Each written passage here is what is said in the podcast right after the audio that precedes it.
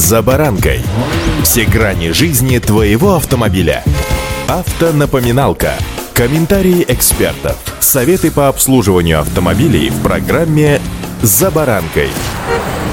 Водителей вновь пугают штрафами за неисправности, предусмотренные документом, который неизвестно, когда будет принят. Доработанный проект перечня неисправности, за который водители смогут штрафовать на дороге, сейчас поступил в аналитический центр при правительстве России в рамках регуляторной гильотины. Об этом сегодня более подробно. С вами Забаранка Александр Карпов. Здравствуйте. Автомобильные факты. Напомню, что соответствующий проект был размещен для общественных обсуждений еще в сентябре прошлого года. Он подразумевает запрет эксплуатации машин на летних шинах зимой с декабря по февраль, а также на шипованных шинах летом с июня по август. Изначально предполагалось, что документ вступит в силу с 1 июня этого года, а буквально недавно прошла волна публикаций СМИ о новых штрафах, которые ждут водителей с этой даты. МВД пришлось ее опровергать, сообщают автоэксперты российской газеты. На самом деле, даже после того, как документ будет принят и вступит в силу для обычных владельцев легковушек, новых неисправностей, за которые грозит штраф, не сильно-то и прибавится. Да, появится штраф за использование шин не по сезону. Добавится запрет на эксплуатацию автомобиля без противосолнечных козырьков, предусмотренных конструкцией конструкции автомобиля. Если на приборной панели будет светиться значок, сигнализирующий о неисправности двигателя, водителя, кстати, тоже могут оштрафовать на 500 рублей. То есть заправился он, например, некачественным топливом на какой-нибудь заправке, загорелся у него чек, далее потребуется срочно ехать в автосервис удалять ошибку или возить с собой устройство, позволяющее стирать данные ошибки. Автомобильные факты.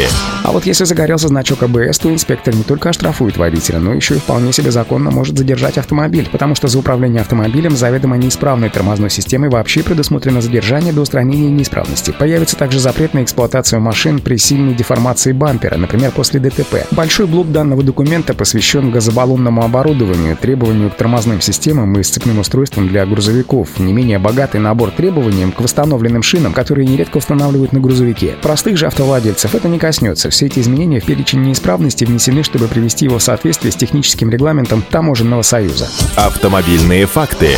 Теперь поговорим о мифах. Автовладельцев якобы будут штрафовать за видеорегистраторы. Это неправда. Ныне действующий перечень также предусматривает запрет на установку дополнительных предметов, ограничивающих обзорность с места водителя. Однако за видеорегистраторы, конечно, никого не штрафуют, если, конечно, он правильно установлен и не мешает обзорности. Например, за зеркалом заднего вида. Что же касается нанесения пленок на фары, то это запрещено и сейчас, и ничего нового в этом нет. Именно по этой причине у владельцев праворульных иномарок возникли проблемы с прохождением техосмотра. Раньше они могли путем наклеивания пленок настроить цвет фар так, чтобы он не слепил встречные машины, а сейчас для этого необходимо менять вообще сами фары. Примечательно, что сам техрегламент делает исключение для пленок, которые наклеиваются для корректировки цвета фар. Такое же исключение предусмотрено и в правилах проведения техосмотра, но почему-то на практике оно не работает.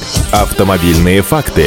Ну а тут еще одна неприятность. Под постановление правительства о нормативных актах, к которым не применяются некоторые нормы закона об обязательных требованиях, попадают правила дорожного движения, то есть в них нельзя вносить правки. И правила дорожного движения, и перечень неисправностей утверждены одним постановлением правительства. Чтобы исправить перечень неисправности, необходимо перевыпускать постановление правительства, утвердившие правила дорожного движения целиком. А правила также нуждаются в доработке. В них все еще планируют внести требования к тем, кто передвигается на электросамокатах и гироскутерах. Тут вольно-невольно возникает вопрос, но не буду же два раза в год полностью переписывать и утверждать правила дорожного движения, даже ради очень важных поправок. Впрочем, в доработанном проекте постановления правительства учли эту сложность. В нем поправка и в постановлении, установившая необходимость ради любой правки правил дорожного движения заново утверждать весь документ. Правила из этого документа предлагается исключить. Все это, конечно, очень сложно с первого раза для простого понимания, но с другой стороны, друзья, правила дорожного движения тоже непростая штука, но именно их соблюдение и позволяет нам безопасно передвигаться по дорогам. Удачи!